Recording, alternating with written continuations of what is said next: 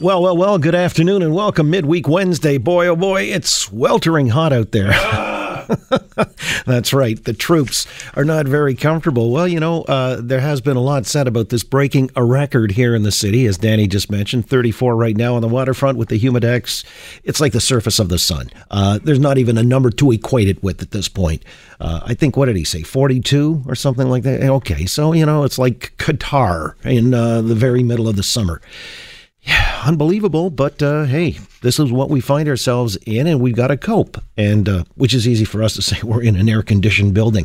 Uh, you know, it's not like we're actually doing some roofing work or putting pink foam insulation in an attic somewhere. but so, and those, by the way, those jobs under the labor code, uh, you can't keep those people on that job on that job site. Like if you can find the people to do them to begin with, you could not keep those people on that job site. That's the point I'm making. I wish I had known that that summer I spent doing drywall during a heat wave. Well, you see, I guess the foreman or whoever was in charge never really gave you the true dope on what was going on. And uh, this is why the labor code kicks in and you can refuse work if it's too darn hot. so, what's our excuse? We're here till seven. right. Uh, on a technicality, we could just get up and walk, I believe. It's too hot. However, because uh, I noticed, you know, outside we've got some contract work going on, some uh, construction here. A condo, I think they're building something like a condo right in front of us here. A big building is going yeah. up. Yeah, and there are some heavy machinery, and we've seen that uh, this stuff is now ground to a halt. Nobody is operating it, which means either it's too hot or they've all taken Neo Citran and they're not allowed. You can't operate heavy equipment, you understand. It says so in the fine print on the back of the package. You could look it up. However, uh, where was I? I was just discussing how hot it was, wasn't I? And uh, where this is getting to be a concern or consideration. By the way, on this matter of uh, too hot to work and so on, can't find people to actually work. That is a problem in this country. I was reading a, a rather interesting article where a lot of businesses, small and medium sized businesses, can't fill the roster. And as a result, the work doesn't get done, or at least they can't expand. They, they can't uh, be as productive as they need to be which I'm going to bring up with my Wednesday panel, Ernie Eves, uh, John Turley Ewart, and Buzz Hargrove, amongst other things. There's so much to address in uh, hour three. I just wanted to set the table for you here as we uh, work our way through the program, but uh, these are some of the things. The NAFTA thing is still going on. It's uh, resumed after a hiatus of four days. You know, I'm also interested because Buzz Hargrove has a lot of experience in negotiation, having been the president of the Canadian Auto Workers Union and uh, just the dynamic of what that involves when it gets down to the 11th hour, as we're led to believe uh, we're in the throes of something now that has a timeline on it. It's been extended out to September 30th. If this is going to be something that'll be greenlit by Congress. So they blew through Friday's deadline imposed by Trump. But the new deadline is the uh, 30th of September if Congress is on board. So we'll have to wait and see. But Canada's standing firm now, believing, I guess, some of the momentum or leverage has switched to us because there have been things said by Congress people. Listen to me, uh, congressmen, as well as, uh, well, the head of the AFL CIO, the big labor union in the US of A, saying, you know, you got to include Canada.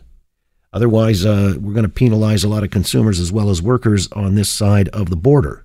Now, Justin Trudeau weighed in earlier today saying that a mechanism some kind of a mechanism has to exist to keep Donald Trump in line. We need to keep the Chapter 19 dispute resolution because that ensures that the rules are actually followed. And we know we have a president who doesn't always uh, follow the rules as they're uh, as they're laid out. All right, shh, not so loud. It was like he was speaking with his shirt over the phone or something like that. He didn't want Trump to hear, so uh, I guess he's inside his head. However, uh, Trudeau does go on to say uh, he's not about to make any concessions on the matter of cultural exemptions. Ensuring that we continue to control our news, our broadcasts, our our, uh, our airwaves, uh, and our, our media is uh, really know, keep it in Canada and independent uh, is really important to us. And I think that's that's something that all Canadians get. So we're going to continue to be constructive and thoughtful and and you know you know, focused on getting to the right deal around the table.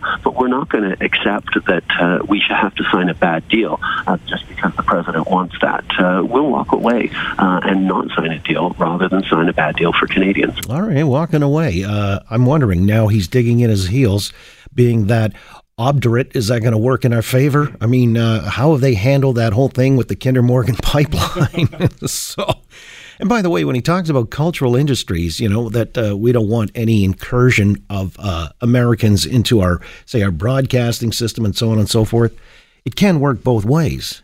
You know, our Canadian friend Mark Steyn, who's going to join us after five o'clock, he's lighting up the board stateside. Uh, he's replacing Rush Limbaugh when Limbaugh's away, hosting that show. Uh, he's done umpteen appearances on Fox of late, but he's going to join us after five o'clock because there have been some interesting developments stateside. I don't know if you're following this, uh, the hearings into Brett Kavanaugh, the next Supreme Court uh, nominee Trump put forward. I mean, it's a crap show basically in the Senate. Uh, some of the things people are chirping, there's heckling going on. It's like the second show when people are drunk at a comedy nightclub. You know, it's uh, about eleven thirty and everybody's into their cups, just yelling stuff out. And uh, this is the, the dent of these hearings. And uh, it's kind of interesting because, you know, it was just last week, wasn't it? We heard all these uh, noble aspirations that civility has to return to our public discourse and yada, yada. This was during the McCain funeral you know, like hands across the partisan divide and blah, blah, blah. that lasted about uh, less than a half a fortnight. So this is why I'm kind of curious with Steyn weighing in. He's always full value. He's going to join us after five o'clock. We've got our panel, of course, topics worthy of discussion. It was interesting because uh, our friend Tom Parkin on the panel, along with Dan Moulton and uh, Anthony Furey from The Sun, he wrote a piece in the Sun today. This was Parkin about uh, how everybody else seems to be blaming each other on this pipeline fiasco, the Kinder Morgan deal, and uh, whereas the fault may lay uh, with the politicians of all stripe. Now, Rachel Notley, she's the premier out in Alberta. She was the one who actually sought some kind of social license, saying, I'll impose a carbon tax, but we're getting this pipeline built. So it's a quid pro quo kind of idea, you know, a trade off. And uh, you give up something, but we're going to get something in return. Well, apparently, the naysayers against the pipeline, those kinds of folks, they didn't care a whit about this carbon tax she had imposed, you know, on Trudeau's directive after all. But she also says she agrees that indigenous groups must be consulted, but when all's said and done, this pipeline also has to be built. We absolutely cannot be held hostage to a regulatory merry-go-round that never ends. We must be able to move forward in a timely way. And so, what I plan to do today is uh, to speak uh, uh, pretty substantively with the Prime Minister about the best strategies going forward. All right. Well, okay. Uh, obstructionism seems to be the order of the day, though. And you see this play out in so many different uh, venues or uh, forums. And, you know, I was talking about today the hearings for the Supreme Court Justice stateside here in Ontario. Doug Ford, the Ford government's being taken to court by the teachers union. We discussed that yesterday when we had the head of the elementary teachers union on. This was Sam Hammond. Uh, they believe this case belongs in court because it endangers the kids. And then I guess uh, Ford also being sued by the city of Toronto, or at least they're taking this case to court because uh, they believe that reducing council from 47 down to 25 is a subversion of democracy and I guess puts kids in danger too. Why not throw that one in there as well? Wow. Uh, all these things, topics worthy of discussion coming up on the program with Mark Steyn, with our panel, with Ernie Eves, Buzz Hargrove, and John Turley Ewart, and you as well. I wanted you to weigh in. You know, when it comes to the kids, this is the issue because, you know, once you play the kid card, uh, it's pretty hard to argue against it. And this is where we find ourselves today with this sweltering heat wave and the kids back at school as of yesterday. I mean, did they complete the school day today? Here, at, schools are letting out, and maybe your kid is nothing more than a puddle or a grease spot on the sidewalk waiting for you to pick them up. I mean, the intolerable heat. The argument being made that many of these schools in Ontario, but principally around the GTA, are in such a state of disrepair. Uh, there's no AC blowing through the vent system. Uh, the roofs are caving in kids being splashed with uh, hot tar or asphalt. Didn't that happen last year in a gymnasium where some of the, the tar melted, leaked through the roof? They're in such a state of disrepair. Uh, and the Ford government has cut back by $100 million school repairs in the province. Well, and so uh, I know there are a lot of activists right now and uh, concerned parents, if you will, talking about this, including the NDP's Marit Stiles, who I guess is the NDP's education critic.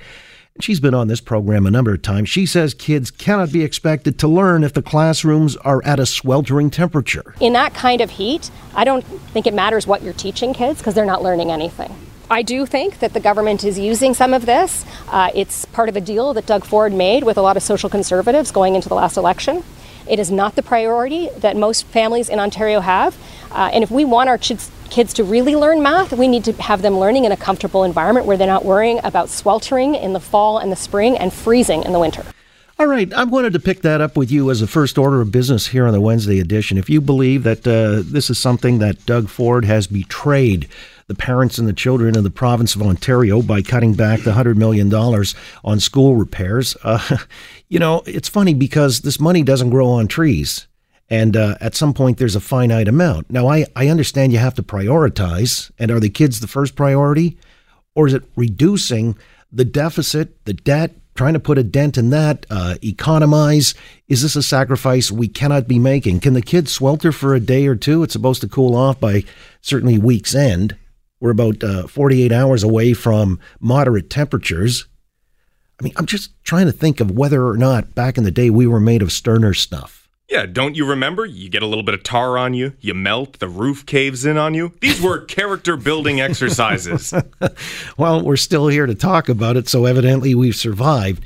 But you know, uh, not everybody had AC back in the day. You know, these little one room schoolhouses, uh, how did they manage? I mean, there was not AC blowing through the entire, you know, on the, the, the, little prairie, whatever it was, cobbled together from field stone and a few. Uh, well placed planks. You open the window and pray. Well, yeah, or you know, you took it outside.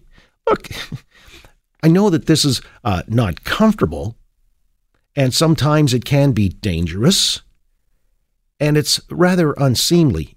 Really unseemly because today I saw a school crossing guard wearing a thong. Uh, so you see, this is how hot it is, an indication. Now, I'm not sure that that particularly ties into the school issue maybe in a very tertiary way. But let's just say, for the sake of the argument, there are some kids who are going out for football practice. What's going through their fool heads? You can't be slapping on the pads in this kind of weather. Or can you? I don't know. Is this where the coach decides who's a character and who's not? Who can actually, you know, who who makes the team, who gets cut? Because uh, you're sitting there and your tongue's hanging out. You know, this happened the other night at the U.S. Open, the tennis Open in uh, Flushing Meadow, New York some of the players, uh, heat prostration, that kind of thing, it can be a serious concern. All right, on the serious matter uh, of the kids having to endure these things in school, this is what it's being uh, portrayed as. Uh, Doug Ford is a blue meanie. He cut back on the school, the $100 million earmarked for school repairs, which is apparently a drop in the bucket when you calibrate that a lot of schools already are into double digit uh, in the millions of needed repairs so the backlog, according to some, uh, really runs about $16 billion in total. So the 100 mil uh, may not have addressed everyone's concern. But still, in all, you know, I'm thinking about how the school budgets uh, actually got misappropriated under the Wynne McGuinty regime. They were the education people too, weren't they? What happened to that 500 million, the sweetener deal, given to the teachers before the last election? Am I just making that up? Uh, or is that something that could have perhaps been better and more purposefully earmarked for school repairs rather than making sure that the unions were on side? Which in the end was ironic because they weren't. They went over to Andrea Horwath. Uh, so they betrayed the Liberals. We're going to open the lines and I'm going to ask you straight up uh, if on this day, and maybe you've got a personal experience with your own child if you pick them up from school, and uh, they will relate to you how hellish it was. It was an afternoon in Hades. Or is that something that they can tolerate, they can endure short term misery, uh, but this is just the lay of the land as we find it at present. Look, this backlog just didn't occur overnight and suddenly landed in Doug Ford's lap and uh, he's got to deal with it. This is dereliction of duty over the last, I don't know, 15, 20 years possibly, but 15 for certain. So when Marit Stiles, the NDP's education critic, weighs in, and she's come along with a lot of other groups, I guess uh, there have been some pieces in the paper today, uh, activist groups, saying that, uh, like, fix our schools. They've been barking about this for a while. In the wintertime, claiming that the kids have to uh, double up on the clothing, maybe wear coats in the school because they're freezing. There's not enough heat to warm the joint. Do you believe that this is something where our government, this is the current government, has dropped the ball by uh, discontinuing or at least cutting the repair backlog by $100 million? Or is it just that they were handed this file and uh, you got to make some kind of decisions prioritizing that you can't fill every hole in the dike because there's not enough money to do that? So if we're prioritizing, should the kids be a priority in this regard? Because, you know, when you do play that kid card, uh, it's very hard to argue against that. You're not going to necessarily win that argument, but uh, when you look at how we got to this place, there might be a, a, rational perspective that you can arrive at.